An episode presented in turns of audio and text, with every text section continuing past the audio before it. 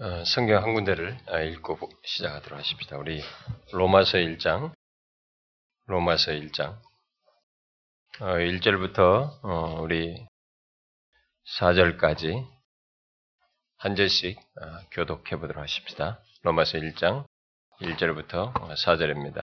예수 그리스도의 종 바울은 사도로 부르심을 받아 하나님의 복음을 위하여 택정함을 입었으니 이 복음은 하나님이 선지자들을 통하여 그의 아들들에 관하여 성경에 미리 약속하신 그의 아들에 관하여 말하면 육신으로는 다윗의 혈통에서 나셨고 성결의 영으로는 죽은 자들 가운데서 부활하신 능력으로 하나님의 아들로 선포되시 곧 그리스도 예수 그리스도 오시나 아멘. 아, 우리가 아, 오전에 아, 얘기한 대로 우리가 이 복음이 왜곡된 아, 그런 현실, 아, 우리들이 다 머릿속에 지식을 가지고 있지만 거기에 대해서 마치 무기력한 듯이 아, 숙명적으로 받아들이면서 복음이 왜곡된 현실을 그대로 받아들이고 그것을 또 심지어 전파하는 역할까지 하고 있는 우리의 현실 속에서 이제 그런 현실 속에서 우리는 그러면 어떻게 해야 되는지 이 문제를 아, 살펴보도록 하겠습니다. 이 내용을 말하기 위해서 먼저 복음이 무엇인지부터 어, 좀 말을 해야 되겠는데요. 아, 사람들이 이 복음이 복음에다가 무엇인가를 아, 더하고 어, 축소시켜서 변질시키고 어, 제한한 일을 하지만 사실 복음은 전혀 그럴 필요가 없는 생명과 복됨을 그 안에 가지고 있습니다. 여러분, 그런 복음이 성경에서 무엇으로 우리에게 소개되고 있습니까? 오늘 읽은 말씀이 일단 가장 간략하게 우리에게 지금 말을 해주고 있는데요. 아, 너무나 많은 사람들이 아, 이 복음을 나를 위한 감미로운 메시지 수준으로 생각하는 경향이 있습니다. 이 복음을 바로 나를 위한 어떤 아, 유익 정도의 차원에서 복음을 이렇게 생각하는 경향이 그리고 그렇게 유포되는 것이 우리들의 현실입니다. 그러나 바울이 여러 곳에서 복음을 얘기하지만 아, 특별히 오늘 읽은 이 로마서 1장 4절에서 가장 잘 설명하고 있는 이 사실은 잘 보면 그런 얘기를 꺼내기 이전에 하나님께서 친히 하나님 편에서 행하신 객관적인 사실이에요. 객관적인 역사인 것입니다.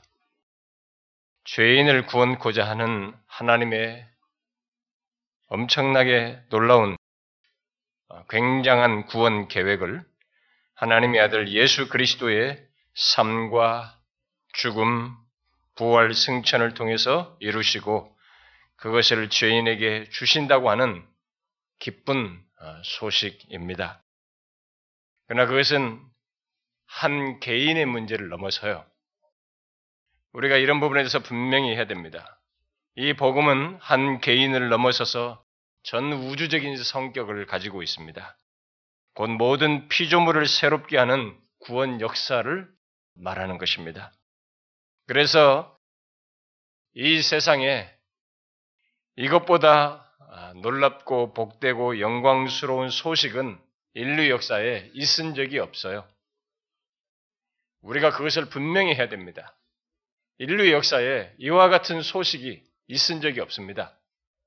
어떤 탄생 소식을 얘기든 세상에서 벌어진 역사적 사건을 얘기하든 또 도래할 무슨 얘기를 꺼내든 간에 역사 속에 성경에서 말하고 있는 이 복음만, 복음과 같은, 복음으로 말하는 이와 같은 소식이 존재한 적이 없어요. 그래서 어떤 사람들은 뉴스에다가 뉴에다가 s를 불려가지고 new 전혀 없었던 것 이전에 한 번도 있어보지 않은 그것을 새로운 것을 우리에게 소식으로 말한 것이다 이렇게까지 설명하는데 어쨌든 없었던 일입니다. 유일한 것이고 그리고 이것이 한 개인을 넘어서서 전 우주적인 성격을 가지고 있고 이 어떤 피조 세계 전체와 관련해서 유일한 것을 얘기하는 것입니다.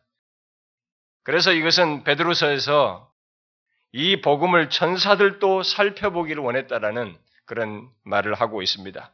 그러니까 모든 우리가 볼지 못하는 이 영적 존재들도 이것을 보고 싶어 했고 알고자 했습니다. 그러니까 그들을 통, 포함해서 온 우주 만물에 전 인류 역사에 준 최고의 소식, 그야말로 온 우주 역사를 새롭게 바꾼 기쁜 소식이 바로 복음입니다. 어떤 사람들은 이 기쁜 소식을 그리스도의 십자가만으로 좁혀서 말하는 사람들이 있습니다. 심지어 어떤 교회는 그리스도의 십자가에 대해서 조금이라도 말하지 않으면 극단적으로 그 단어를 쓰지 않으면 복음을 말하지 않는 것으로 여기는 일이 있습니다. 복음을 말하려면 가장 극적이고 중심부로 핵심으로 돌아가 보면 결국 그리스도의 십자가와 부활로 축약해서 말할 수 있는 건 사실입니다.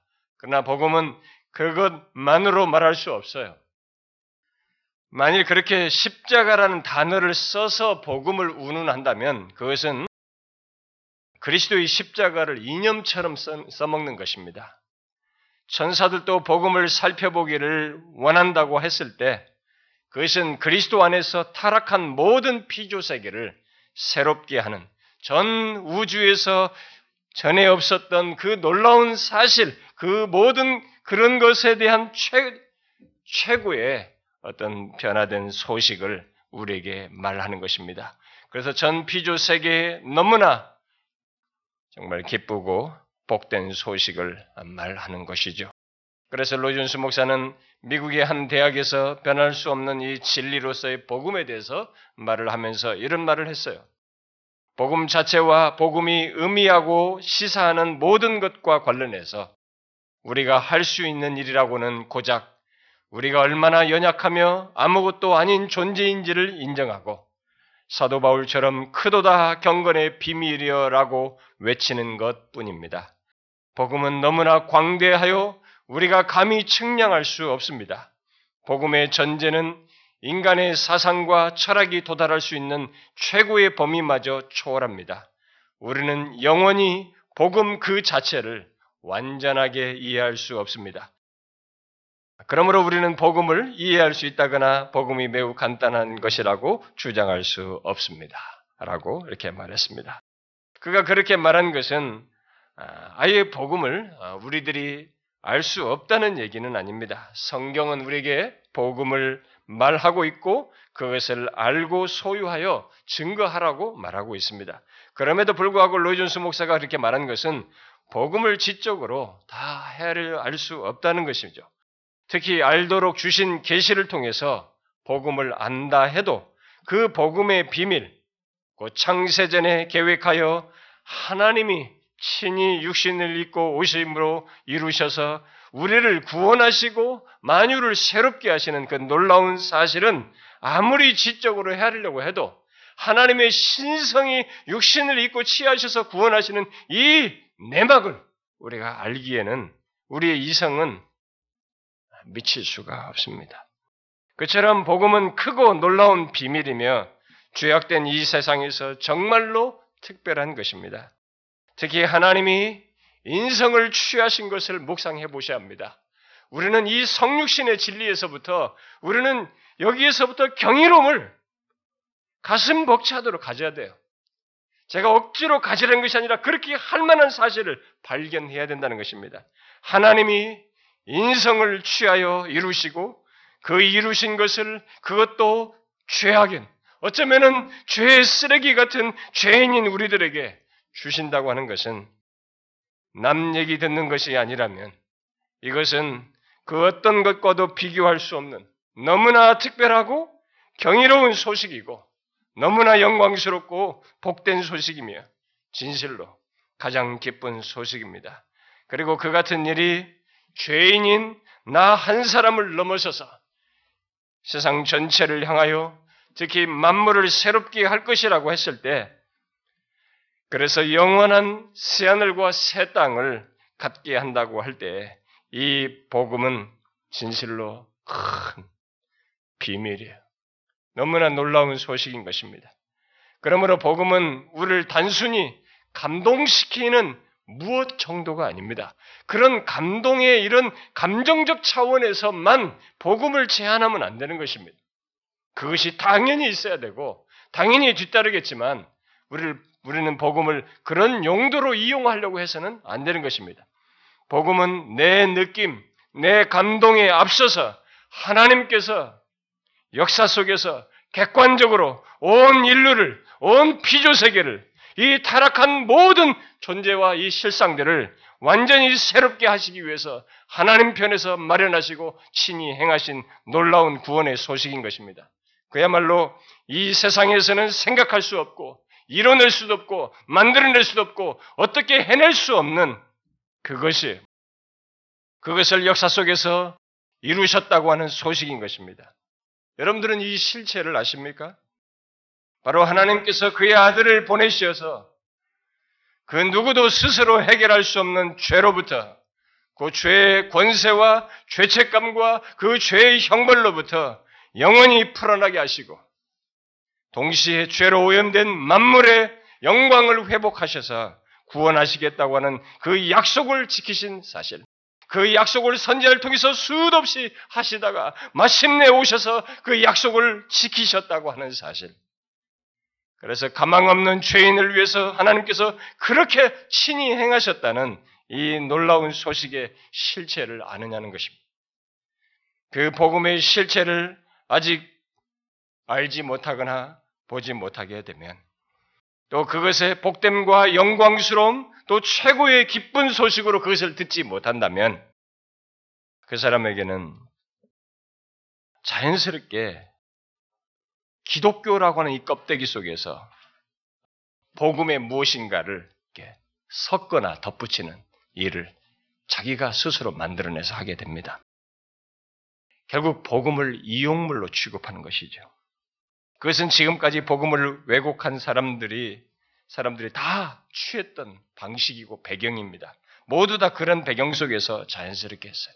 그래서 기독교라고 하는 공동체 안에 들어와 있는데 복음을 이렇게 복음의 실체를 자신이 알지 못할 때는 이 복음을 본능적으로 변질시켜서라도 변질시킨 복음으로 자기를 충족시키는 태도를 취하는 것입니다. 이게 종교성에 맞아요.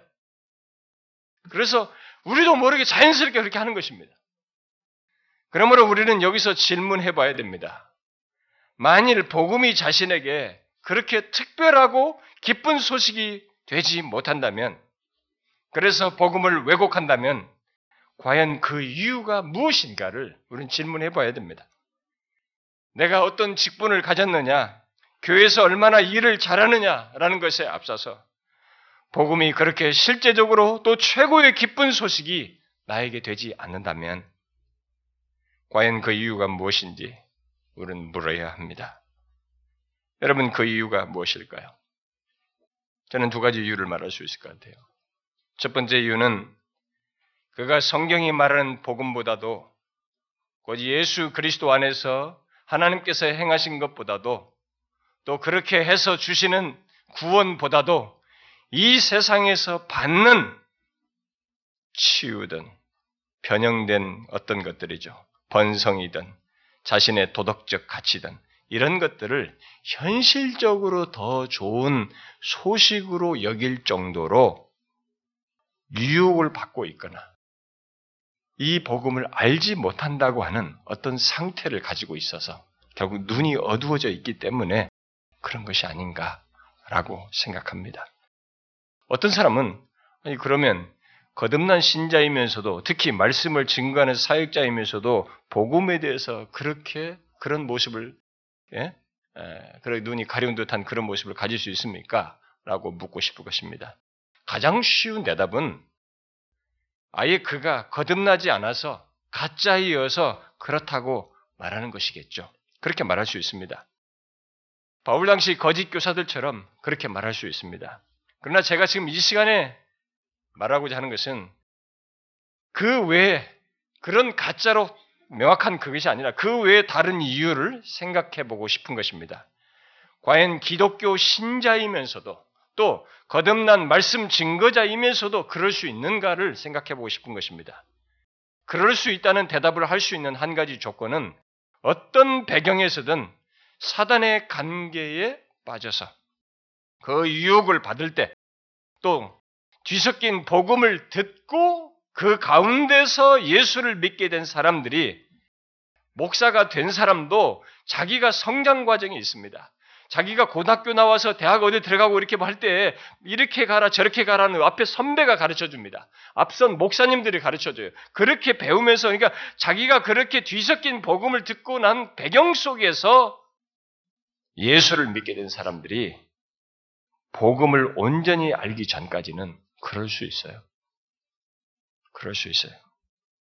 우리는 신자가 되었음에도 곧 거듭났음에도 불구하고 위의 것보다 땅의 것에 일시적으로 관심을 갖는 유혹을 얼마든지 받을 수 있습니다. 저는 그런 차원에서 일시적으로 복음에다가 실용주의적인 것을 또 다른 어떤 것들을 섞으려는 유혹을 받고 그런 말씀을 좋게 여기는 일이 있을 수 있다고 생각해요. 그러나 그것은 예수님의 제자들이 다시 업으로 영원히 돌아갈 수 없었던 것처럼 돌이킬 수 없었듯이 그리하여서 사도행전 2장에서와 같이 복음에 대한 풍성한 이해와 확신을 가지고 전하였듯이 참된 신자, 진실한 종은 결국 그렇게 된다고 믿습니다. 만일 성경이 말하는 복음이 더 이상 복음으로 여겨지지 않고 오히려 잡탕 복음을 계속 확신하며 따르고 주장한다면 그는 그것을 통해서 스스로를 그저 기독교 종교인임을 증거하는 것이라고 생각을 합니다. 그러나 신자이고 거듭난 자임에도 불구하고 일시적으로 그럴 수 있어요. 얼마든지 그럴 수는 있습니다. 그다음 또 한 가지 이유가 있어요. 또 한 가지 이유를 만다면 아직 두 가지 사실의 확신이 없어서 그런 모습을 가질 수도 있다고 생각이 됩니다. 하나는 복음을 필요로 하는 타락한 이 세상, 그리고 타락한 인간의 가망 없는 조건에 대한 확신과 또 다른 하나는 하나님께서 아무리 세상이 바뀌어도 또 어떤 조건의 인간이라도 다른 것이 아니라 바로 복음을 통해서 구원하신다는 것에 대한 확신. 바로 이것이 없어서 아, 그렇다고 봐요.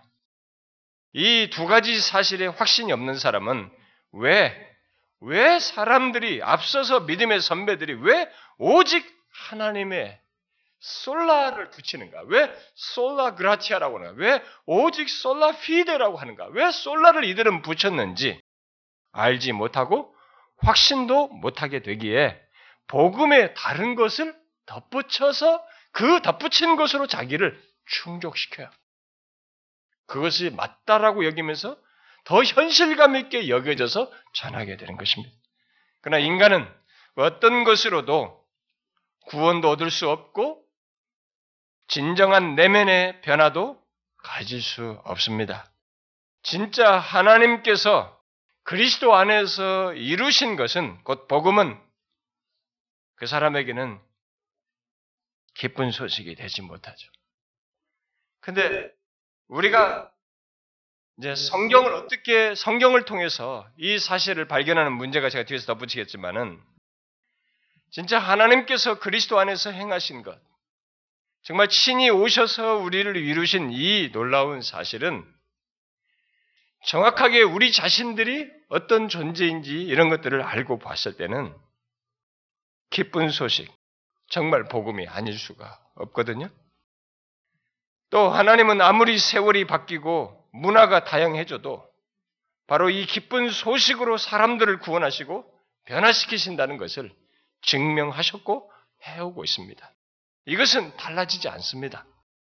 오늘날 교회들이 이것을 믿지 않는데 사람들이 이것들을 불신하고 있고 그래서 뭔가 사람들이 효과가 있는 그 다른 금방 효과가 낼 것에 사람들이 현혹되는데 사람을 구원하는 역사는 그 생명을 주는 역사는 바로 이 달라지지 않는 복음 안에 있는 것입니다.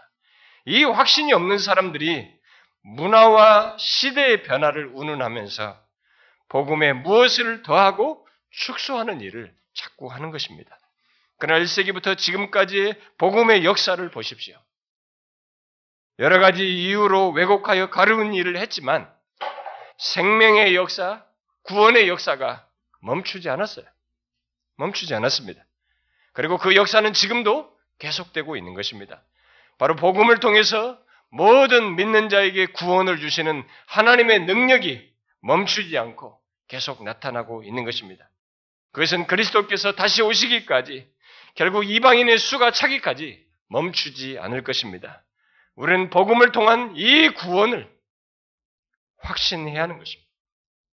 최소한 복음으로 자기가 예수를 믿게 됐고 정말 예수 그리스도 자신의 구원주인 것을 믿게 된 사람이면 또 이것을 위해서 말씀을 전하는 자로 섰다면 이 부분에 있어서 명확하게 조금도 주저함 없이 의심 없이 확신해야 합니다.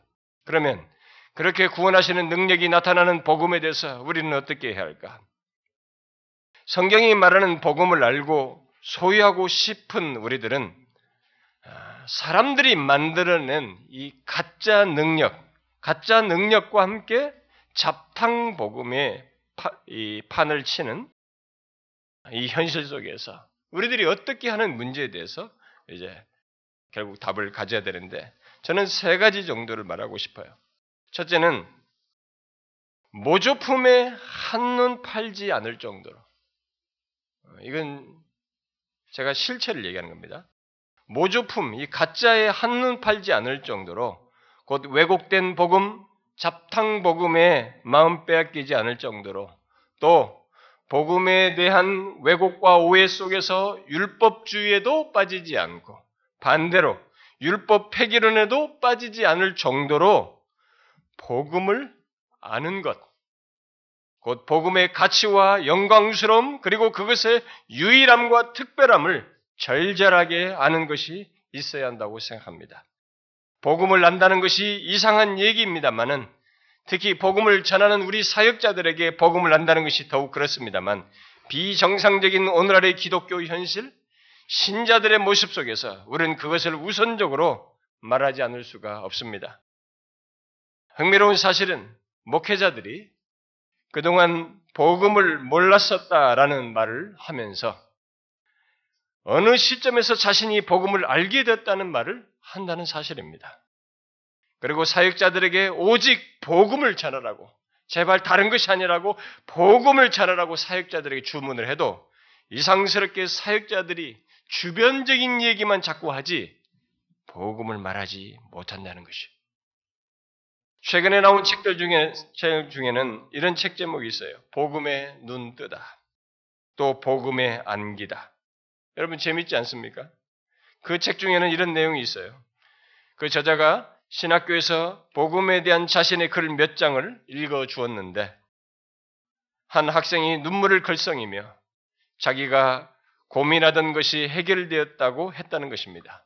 그리고 그 친구가 다른 친구에게 그 교수가 보내준 글을 읽어주었더니 읽어주는 중에 그 신학생도 갑자기 울었다는 것입니다. 그가 말한 것이 무엇인지, 그 교수가 말한 것이 무엇인지는 2차로 하고라도 우리는 그렇게 복음을 몰랐다가 알게 됐다는 말을 하는 일이 놀랍게도 사역자들 속에서도 자주 듣는다는 것입니다. 좋습니다. 우리는 기이한 현실 속에 있어요. 우리는 더욱 복음을 아는 것, 어떤 사람의 말대로 복음에 눈을 뜨는 것이 있어야 하는 그런 현실 속에 있고 그런 사람들이 우리에 이제 많아졌습니다.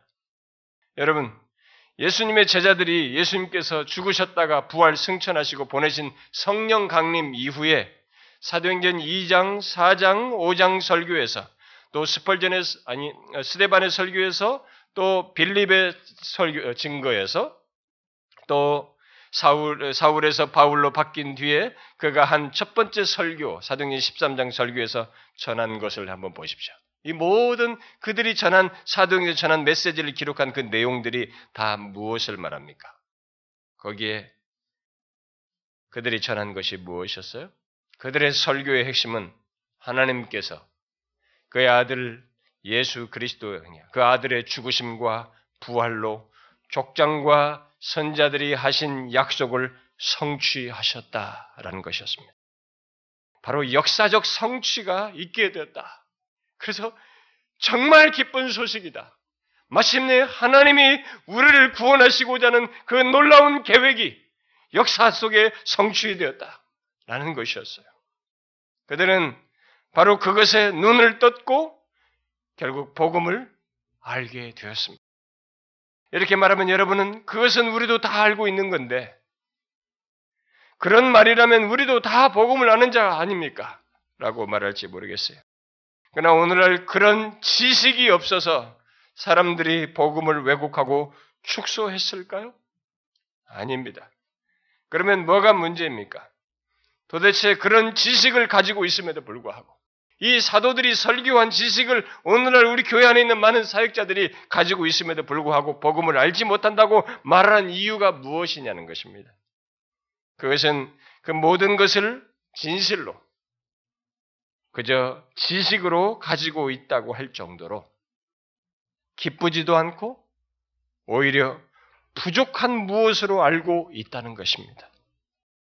그래서 그런 지식을 갖고 말을 하지만 중요한 차이를 드러낸다는 것입니다. 이게 시금석이에요. 이 차이를 드러내는 것이. 그게 무엇인지 아십니까? 바로 초점의 차이예요. 초점을 그리스도에게서 우리 인간에게로 옮겨 놓는다는 것입니다. 그 차이가 별것 아닌 것 같지만 바로 그 차이가 복음을 왜곡하고 변질시키는 주 원인이었고 잡탕 복음을 만들었던 지난 역사의 배경이에요. 지난 역사가 같은 길입니다. 신학적으로 세상 정신을 혼합해서 축소하는 것에서 모두가 다 초점을 이동하면서 생겨난 것입니다.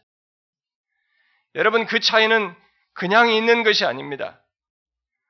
복음을 몰라도 그런 것이에요. 그리고 알아도 그 차이를 지키고 극복하는 것은 쉽지가 않습니다. 그것은 때로는 목숨을 거는 싸움과 분투 속에서만 갖고 극복할 수 있는 것이에요. 이 초점의 차이. 그야말로 수많은 유혹과 사람들의 반대와 불평을 무릅써야만 합니다. 심지어 어떤 사람이 떠나는 일까지도 무릅써야 해요. 그런데 누가 그 모든 것을 무릅쓰고 초점을 옮기지 않고 복음을 전하는가 하는 거야. 그것은 복음을 진실로 아는 자요. 그 복음의 생명성과 능력을 맛본 자가 아니면 할 수 없어요.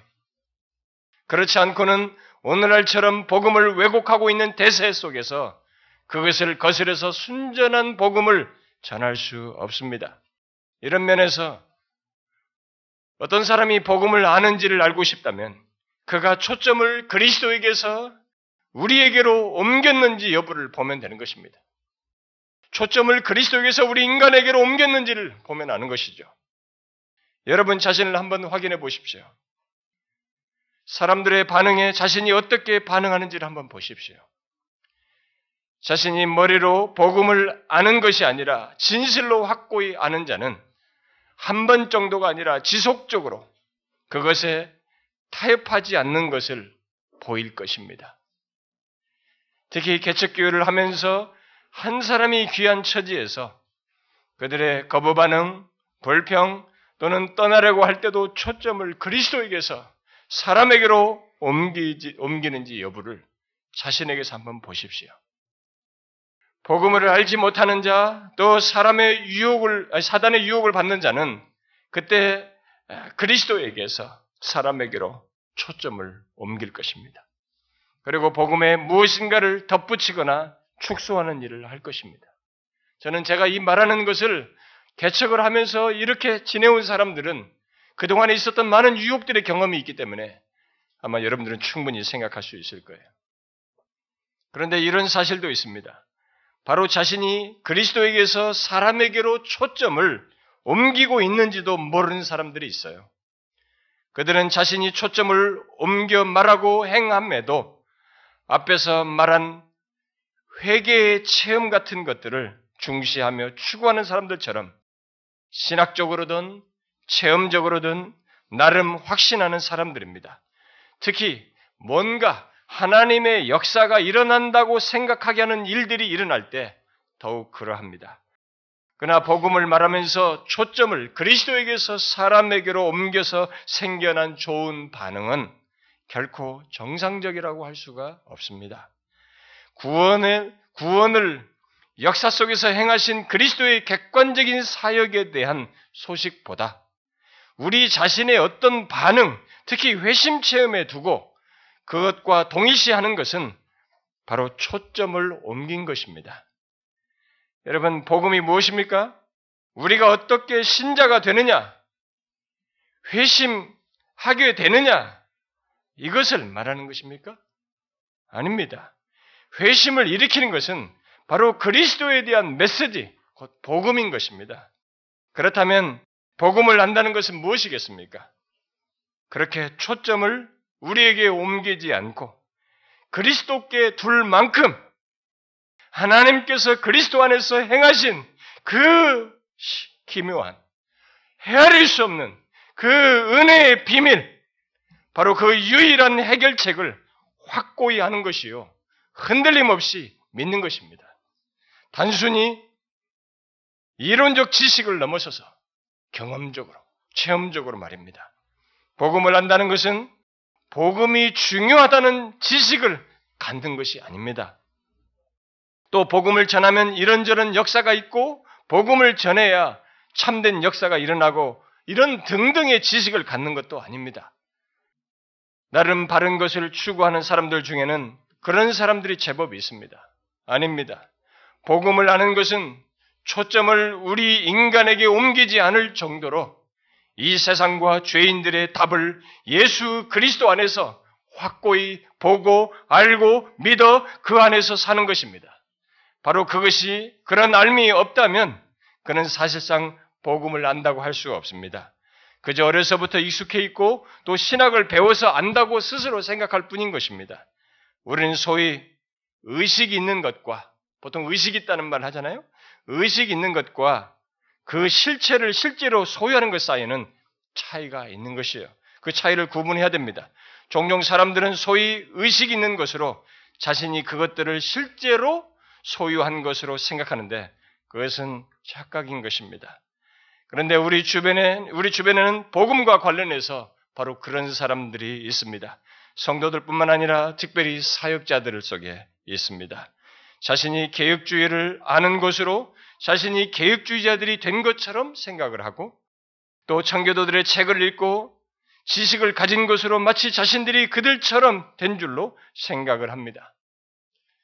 제가 영국에 유학 중에 이 청교도에 대해서 논문을 쓰는 중에 밤중에 혼자 이렇게 밤새도록 늦게까지 이렇게 뭐 보통 이 밤 시간을 통해서 어, 시간을 이렇게 논문 리서치 코스니까요. 예, 밤새서 주로 글을 쓰고 다 자고 이제 저는 혼자 이렇게 하는 시간인데, 근데 그럴 때 책을 읽다가 제가 청교도 책을 잠깐 덮었습니다. 예, 절망이 밀려와서 덮었어요. 예, 그것은 도대체 이들이 말하는 하나님은 도대체 뭐냐? 어떻게 이들은 나와 똑같은 성경을 가지고 있는데도 이렇게 성경에 기록되는 하나님을 부유하게 말할 수 있는가? 이것이 저를 절망케 했습니다. 그래서 처음에는 이런 지식들을 많이 가지고 가서 한국에서도 잘 써먹고 이런 것들을 활용해서 좋은 설교의 자료도 될 것이라는 이런 기대가 중간에 섞여 있었는데 저는 거기서 포기했습니다. 내가 많은 지식을 갖는 것보다 이들이 알고 있는 하나님, 이들이 이렇게 발견해서 쏟아놓을 수 있는 하나님에 대한 이해가 없으면 나는 쓸모가 없는 사람이다. 라는 생각을 했습니다. 우리는 그들에 대한 지식을 가진 것으로 그들처럼 된 거라고 생각하면 안 되는 것이죠. 이 복음에 대해서도 이 문제는 똑같은 것입니다. 복음이 중요합니다. 또 복음으로 역사가 일어난다는 사실을 우리는 알고 있습니다. 그러나 그런 것을 지식으로 가졌다고 해서 그가 꼭 복음을 안다고는 할 수 없는 것입니다.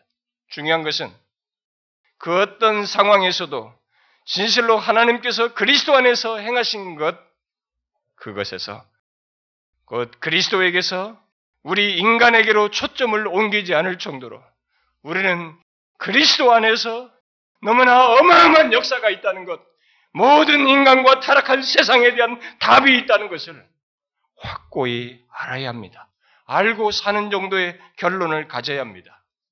사역자 여러분, 또 성도님 여러분, 여러분들은 그런 맥락에서 그렇게 복음을 알고 있습니까?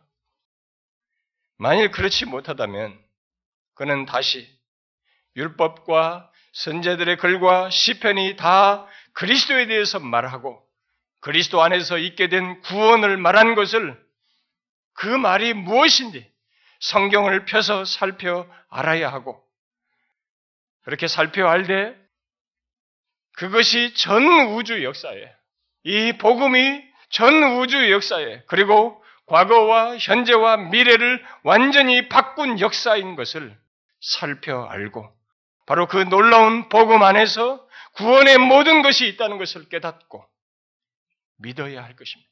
이게 먼저 있어야 됩니다. 이게 먼저 있어야 돼요. 이런 면에서 아는 것이 먼저 있어야 됩니다. 그 다음, 복음을 가리운 우리의 현 속에서 여전히 구원하시는 능력이 되는 복음에 대해서 우리가 취할 태도는 이 첫 번째 내용의 전제 속에서 이 세상과 인간 존재에게 복음보다 필요한 것이 없고 인간의 구원과 영혼의 참된 치유에 있어서 복음보다 더 나은 것이 없다는 것을 확신해야 됩니다. 저는 지금 그렇다고 생각하라고 여러분들에게 주문하는 것이 아닙니다. 진실로 그렇다는 것을 복음 안에서 보고 확신하는 것이 있어야 한다는 것입니다. 이 타락한 세상과 소망 없는 인간, 죄에 찌들려서 앞을 보지 못하고 멸망을 향해 가는 인간, 자신이 멸망하고 타락한 존재임에도 불구하고 그 자신이 그렇다는 것을 알지 못하는 인간에게 가장 필요한 것이 무엇이겠습니까? 여러분은 그것을 진지하게 생각해 보셔야 됩니다. 그리고 그에 대한 하나님의 계시의 말씀을 살펴봐야 됩니다. 하나님이 친히 오셔서 이루신 것 외에 곧 복음 외에 답이 있는지 살펴봐야 할 것입니다. 어려서부터 배운 지식에 의해서가 아니라 또 신학 지식으로 배워서가 아니라 실제 이 타락한 세상, 이 죄밖에 모르는 세상, 소망 없는 인간을 향한 이 하나님의 대답을 우리는 봐야 됩니다. 복음 외에 정말 필요한 것이 있을까? 답이 될 수 있는 것이 있을까? 우리는 살펴봐야 됩니다. 저는 여기서 로이준스 목사의 말을로 말을 여기에 대해서 말을로 이거 이 부분을 좀더 어, 부연 설명하고 싶습니다. 그가 이렇게 말했어요.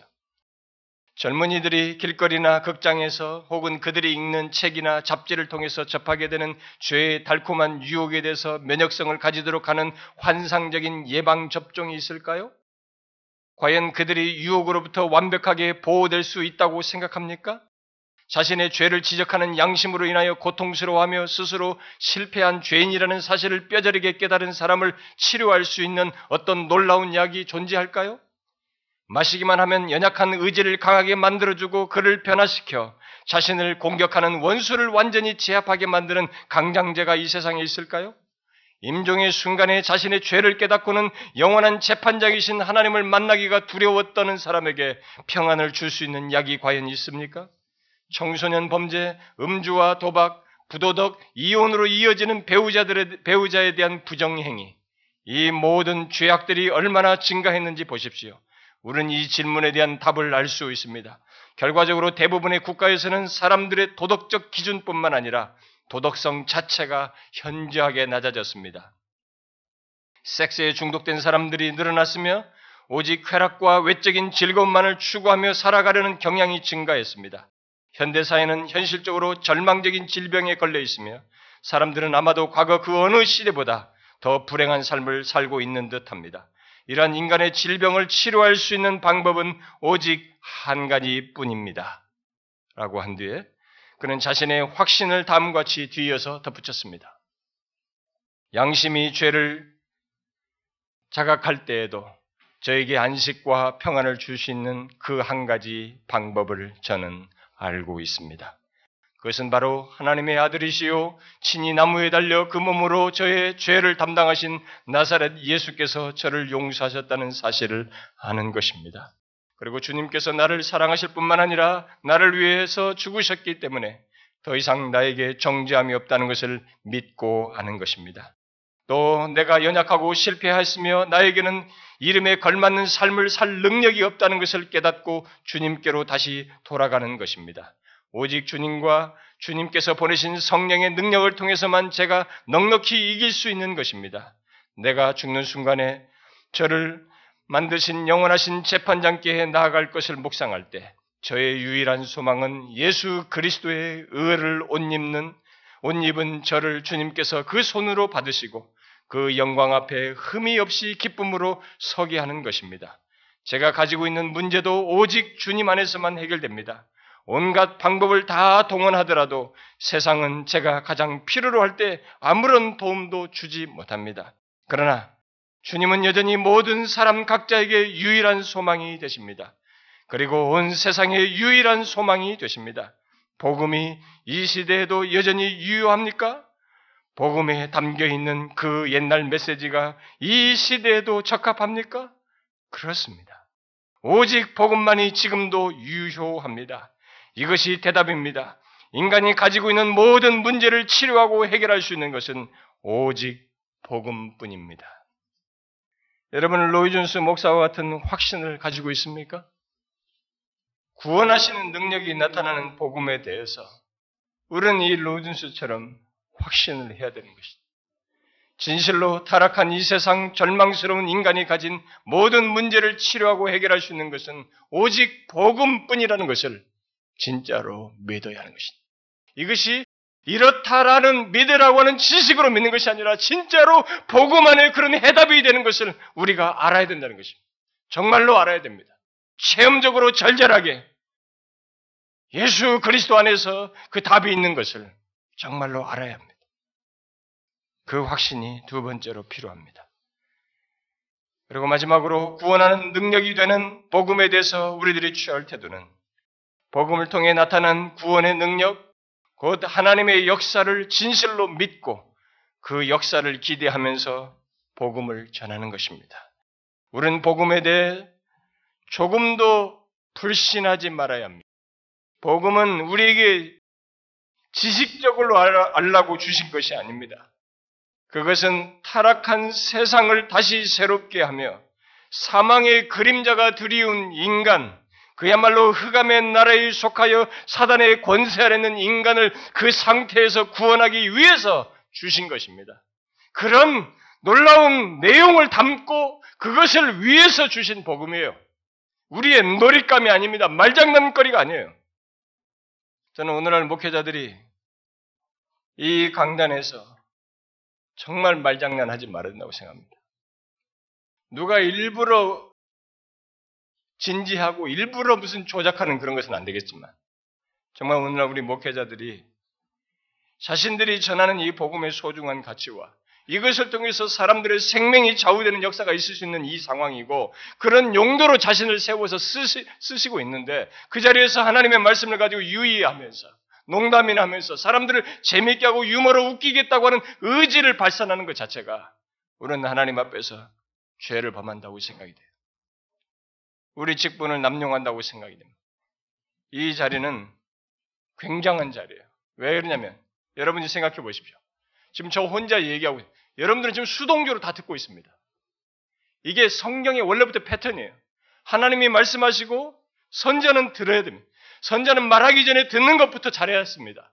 듣는 것이 돼야만이 하나님의 말을 할 수 있는 사람으로 세운 것이죠. 그래서 그 패턴이 이 강단으로 온 것입니다. 그래서 여기서는 하나님의 그 권위를 가지고 영광스러운 말씀을 복음을 선포할 때 수많은 성도들은 가만히 수동적으로 듣습니다. 오늘의 이 포스트 모더니티의 사람들이 이것을 깨뜨려 버리고 각자의 성령이 감동해서 각자가 느낀 것을 말하면서 각자가 설교자가 되도록 하는 것은 다 성경에 없는 것을 현 시대에 맞춰서 조작한 것입니다. 그게 아니에요. 지금 이런 역사가 있는 이런 어마어마한 권위를 이 자리에 준 것입니다. 이 강대상은 그러면서 굉장한 권위가 있는 것이에요. 이것을 통해서 하나님이 일하시는 것입니다. 그런데 이 자리에서 복음을 가지고 유의하며 웃기는 것은 우리가 잘못하는 것입니다. 복음은 사람을 흑암의 권세에서 살리도록 하기 위해서 우리에게 주신 것이에요. 그러므로 복음은 그런 어마어마한 하나님의 능력을 수반한다는, 것을 알고 전해야 하는 것입니다. 그렇다고 복음만 전하면 모두가 다 꺾인다는 얘기는 아닙니다.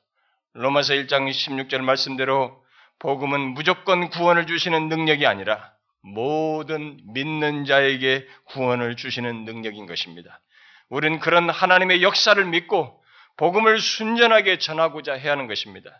이때 우리는 복음을 단순히 그리스도께서 우리를 위해서 죽으셨다는 사실만을 말하기보다 바울이 로마서에서 복음이 무엇이며 그 복음에는 구원을 주시는 능력이 있다고 말하면서 로마의 성도들에게 전한 이 복음의 구조를 우리는 함께 가지고 전해야 된다고 믿습니다.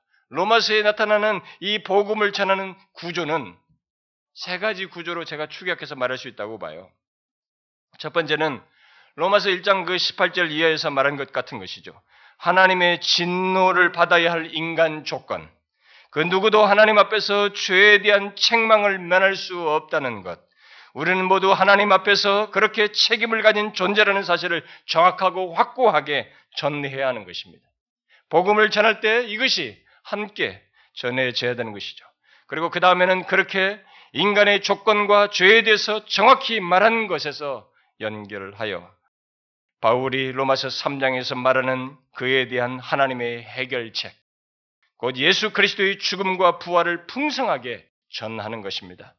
이 사실을 우리는 이 복음의 실체, 하나님의 해결책인 예수 그리스도의 죽음과 부활을 통해서 이루신 이 복음의 실체를 전하는데 우리는 침이 말라서는 안 되는 것입니다. 그리고 이것을 결코 지루하지 않을 사실로서 전해야 하는 것입니다.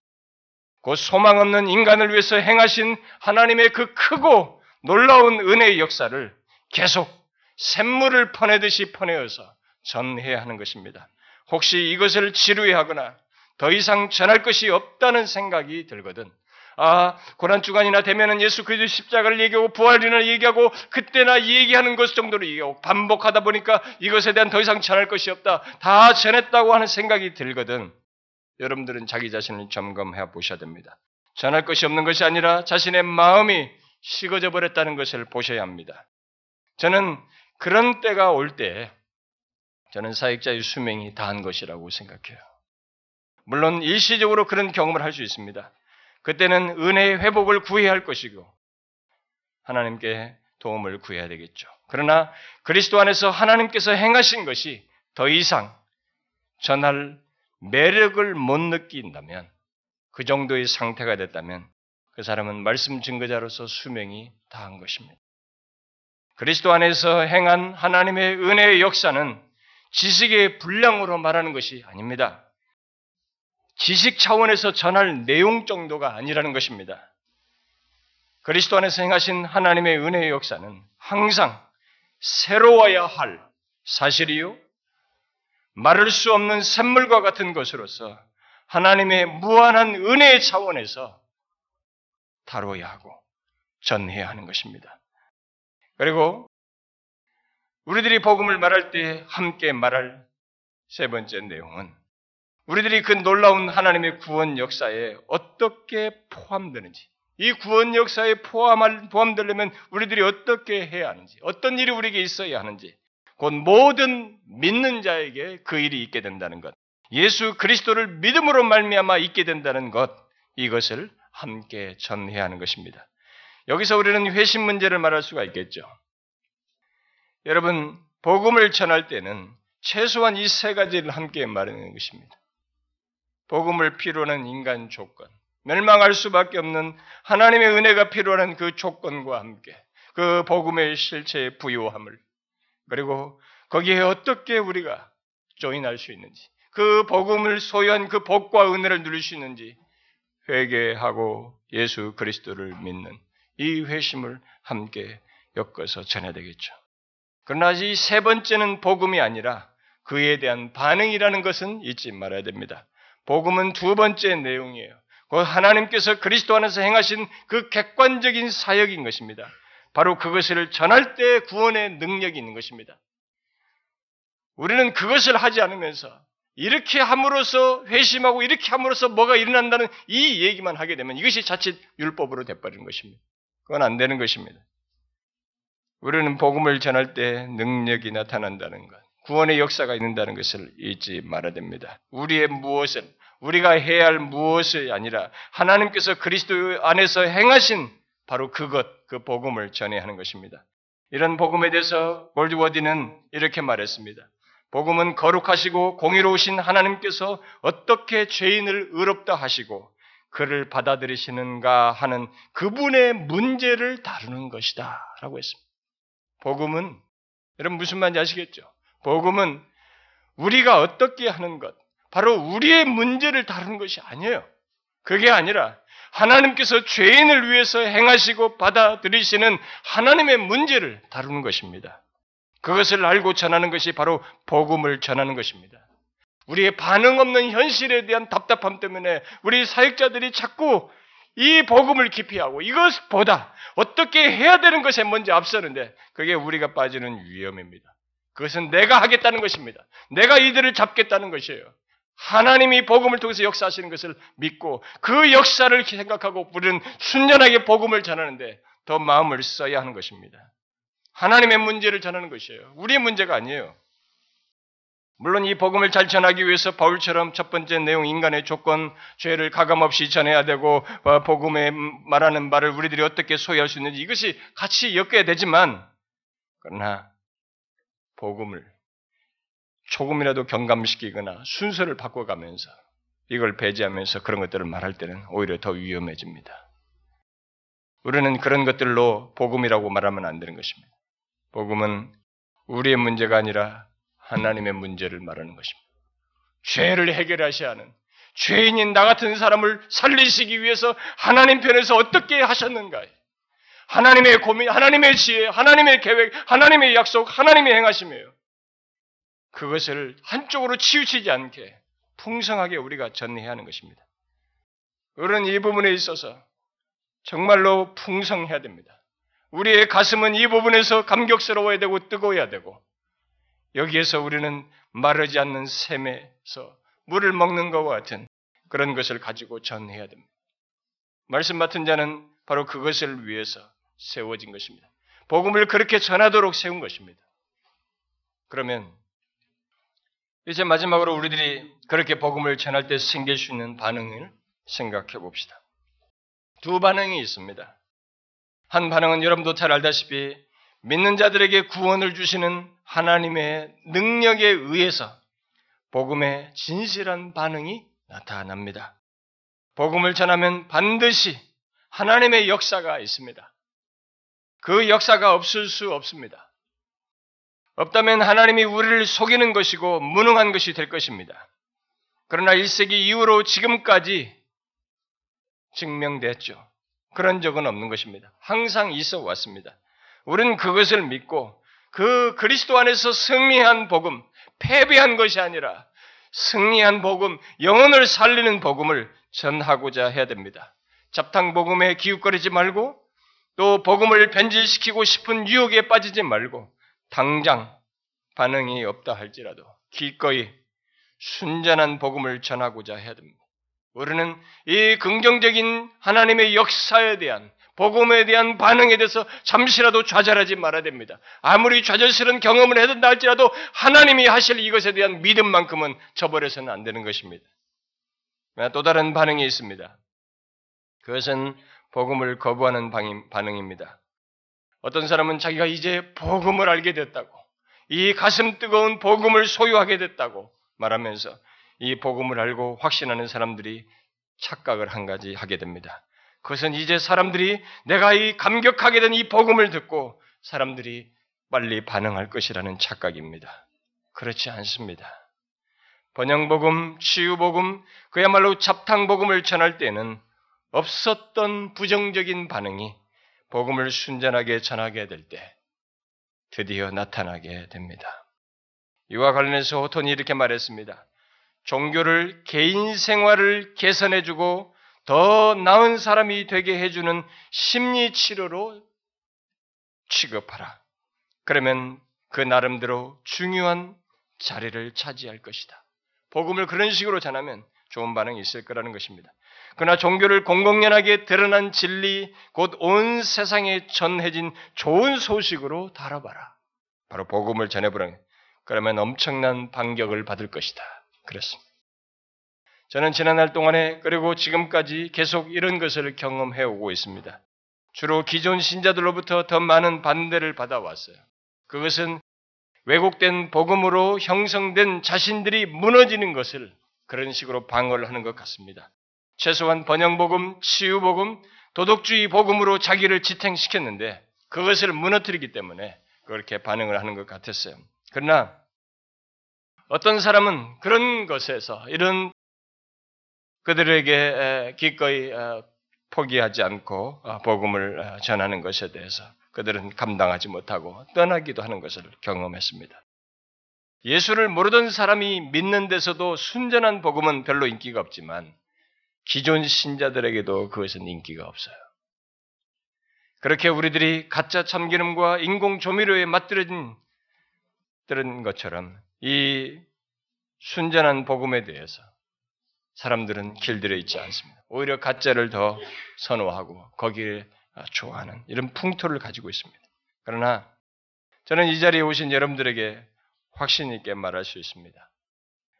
하나님의 역사를 믿고 복음을 순전하게 전할 때 그것이 결코 헛되지 않는다는 것입니다. 특히 그 길을 예수 그리스도께서 가셨어요. 그리고 사도들이 갔습니다. 그리고 앞선 신실한 선배들이 갔기에 설사, 설사 대중의 지지를 못 받는다 할지라도 우리는 너무 실망할 필요가 없습니다. 인내하며 그저 그들의 뒤를 따라서 복음을 전하는 것입니다. 그리고 복음에 대한 부정적인 반응에 우리가 그렇게 놀랄 이유는 없습니다. 그것이 정상인 것입니다. 그렇다고 이 논리로 자신의 잘못된 태도나 행위를 정당화하라는 것은 아닙니다. 복음에 대한 일반적인 거부 반응을 두려워하지 말라는 것입니다. 우리가 복음을 순전하게 전한다는 것은 다른 것이 아닙니다. 끝까지 복음에 의한 역사, 그래서 하나님께서 하시는 역사, 하나님이 주시는 구원을 보겠다는 것입니다. 우리는 그것을 끝까지 견지해야 됩니다. 여러분 그런 사역을 하십시오. 단순히 사람 많아지는 것을 꿈꾸지 말고 하나님에 의한 역사와 구원을 보겠다고 하는 그런 소원과 열망을 가지고 복음에 그 어떤 것도 섞지 말고 그대로 전하자는 것입니다. 아무리 우리의 현실이 복음을 왜곡하고 있다고 해도 우리가 잊지 말아야 할 한 가지 사실이 있습니다. 그것은 이 땅에는 순전한 복음을 듣고 싶어 하는 사람들이 곳곳에 있다는 것입니다. 이것은 진실로 그렇습니다. 제가 제 서재에서 전화를 받는 것만 봐도 이 우리나라에서 지방 여러 군데서 전화를 받는 그들을 대상만 봐도 곳곳에 있어요. 정말 이 순전한 복음을 듣고 싶어 하는 그 영혼들이 있습니다. 그리고 하나님은 그 복음으로 사람들을 구원하기를 원하십니다. 그런 차원에서 순전한 복음을 전할 자를 하나님 또한 찾으시고 있는 것입니다. 사람들이야 왜곡된 복음을 전하는 자들을 더 선호하고 찾을지 몰라도 하나님은 복음을 순전하게 전하는 자를 통해서 일하고 싶어 하시고 그들에게 자기가 구원할 자들을 맡기기를 원하시는 것입니다. 그러므로 하나님께서 복음 안에서 행하실 것을 믿고 담대히 순전한 복음을 전하는 것입니다. 요행을 기대하지 말고 당장 어떤 성과보다도 하나님이 야시며 하나님이 일하실 것에 대한 믿음을 가지고 조금도 인위적인 무엇을 덧붙이려고 하지 말고 그저 하나님의 의한 역사를 기대하면서 복음을 전하자는 것입니다. 이 자리에 오신 여러분들이 앞으로 사역자가 되든 또 지금 현재 목회를 하고 있든 어떤 절망을 경험하고 있든 간에 우리에게 하나님께서 다시 기회를 주신다면 우리가 하나님께서 복음을 통해서 일해 오셨고 일하실 것을 믿고 순전한 복음을 전하기를 바래요. 저와 여러분이 바로 그런 사역자로 세워지기를 바랍니다. 저는 마지막으로 이 메이첸의 질문을 여러분들에게 던지고 마치고 싶습니다. 메이첸이 말했습니다. 내게 가장 필요한 것은 권면이 아니라 복음이다. 나를 구원할 수 있는 방향이 아니라 하나님이 어떻게 나를 구원하셨는가를 아는 지식이다. 당신에게 복음이 있는가? 나는 이것을 당신에게 묻는다. 당신이 주는 권면은 나를 도울 수 없을 것이다. 그러나 나를 구원하기 위해 어떤 일이 행해졌다면 그 사실을 내게 말해주지 않겠는가? 정말 우리를 구원하기 위해서 하나님께서 행하신 일이 있다면 그 사실을 내게 말해주지 않겠는가? 우리는 하나님께서 오셔서 우리를 구원하기 위해서 행하신 일이 있습니다. 역사적인 사실이 있어요. 이 사실을 말해줘야 하는 것입니다. 복음이 무시되고 왜곡되고 있는 오늘의 현실 속에서 우리는 이 질문에 답해 줄 수 있는 사역자로서 말해 주시는 사역자로서 우리가 서야 되고 그렇게 우리가 각자의 자리에서 각 처에서 그렇게 사역할 수 있기를 바래요. 사랑하는 우리 아, 그리스도 안에서 지체요 또 동력자이고 또 주의 말씀을 함께 전하는 아, 주의 종들 여러분 제가 마지막으로 아, 여러분들에게 한 가지만 말씀을 드리고 싶습니다. 이런 내용을 통해서 우리가 같이 나누지만 저는 여러분들에게 처음부터 쌈박한 지식을 말하고 싶은 마음은 없었습니다. 저는 처음부터 하나님께서 우리 시대를 돌아보시, 돌아보아 주시는 어떤 역사를 이 현실적인 절박한 필요가 있는데 이 필요를 하나님께서 주의 종들을 통해서 분명히 하실 터인데 그 종들의 마음을 움직이셔서 비록 힘들더라도 우리가 각자의 자리에 가서 정말 하나님 바라보고 복음을 전하는 그 역사가 생생하게 있기를 바라는 마음으로 이 시간을 가졌고 저는 여러분들이 그런 마음을 가지고 돌아간다면 저는 목적을 이룬 것입니다. 우리 사랑하는 동력자 여러분, 이 땅 안에는 이미 기울었습니다. 누가 이 대세를 꺾을 수 없을 만큼 우리 기독교는 기울었습니다. 세상은 우리를 욕하고 아예 짓밟고 있습니다. 여기에 대해서 우리가 어떻게 하겠어요? 다음 세대라도 하나님께서 일으키실지 모르지만 여러분과 제가 각자의 자리에서 정말 주님의 마음을 가지고 복음을 전하면 우리는 알 수 없습니다. 하나님은 지금도 일할 자를 찾습니다. 이 땅 안에서 찾고 있어요. 다음 세대를 위해서라도 우리는 씨앗을 또한 뿌려야 됩니다. 우리가 내 세대에 못 거두더라도 다음 세대를 위해서라도 눈물을 흘리면서 복음을 이 순전한 복음을 뿌려야 하는 것입니다. 여러분과 제가 각자의 돌아, 자리에 돌아가서 눈물을 흘리며 조국 교회를 생각하며 하나님의 은혜와 자비를 구하면서 이 순전한 복음을 전할 수 있기를 바랍니다. 기도하겠습니다. 하나님 아버지, 타락한 이 피조 세계, 또 가망 없는 우리 인간들에게 구원의 놀라운 일을 하나님께서 친히 행하셨는데, 그 하나님이 행하셔서 주신 이 기쁜 소식을 우리들이 하찮게 여기며, 복음이 아니라고, 전혀 기쁜 소식이 아니라고 여기며, 그것을 그렇게 귀하고 긴급하고 중대하게 정말 기쁜 소식으로 전하지 않는 그런 현실을 우리가 살고 있습니다. 주여 이런 현실 속에서 우리의 눈을 뜨게 해주시고 우리의 마음을 뿌릴 듯 일으키셔서 다시 하나님의 그런 복음을 주시며 구원하고자 하는 그 하나님의 구원의 열심과 그 마음을 우리가 소유하여 동일한 심정으로 이 기쁜 소식을 전하는 저희들 되게 하여 주옵소서. 이 세상에 대한 해답, 절망하는 인간에 대한 해답이 예수 그리스도 안에 있음을 담대히 전하는 저희들이 되게 하여 주옵소서. 그 과정에서 겪는 모든 시련과 어떤 방해와 위험도 주께서 도와주셔서 감당케 하시고, 그래서 다음 세대라도 이 조국 교회가 하나님께서 이 복음을 통하여 소생시켜 주는 것을 보게 하여 주옵소서. 예수 그리스도의 이름으로 기도하옵나이다. 아멘.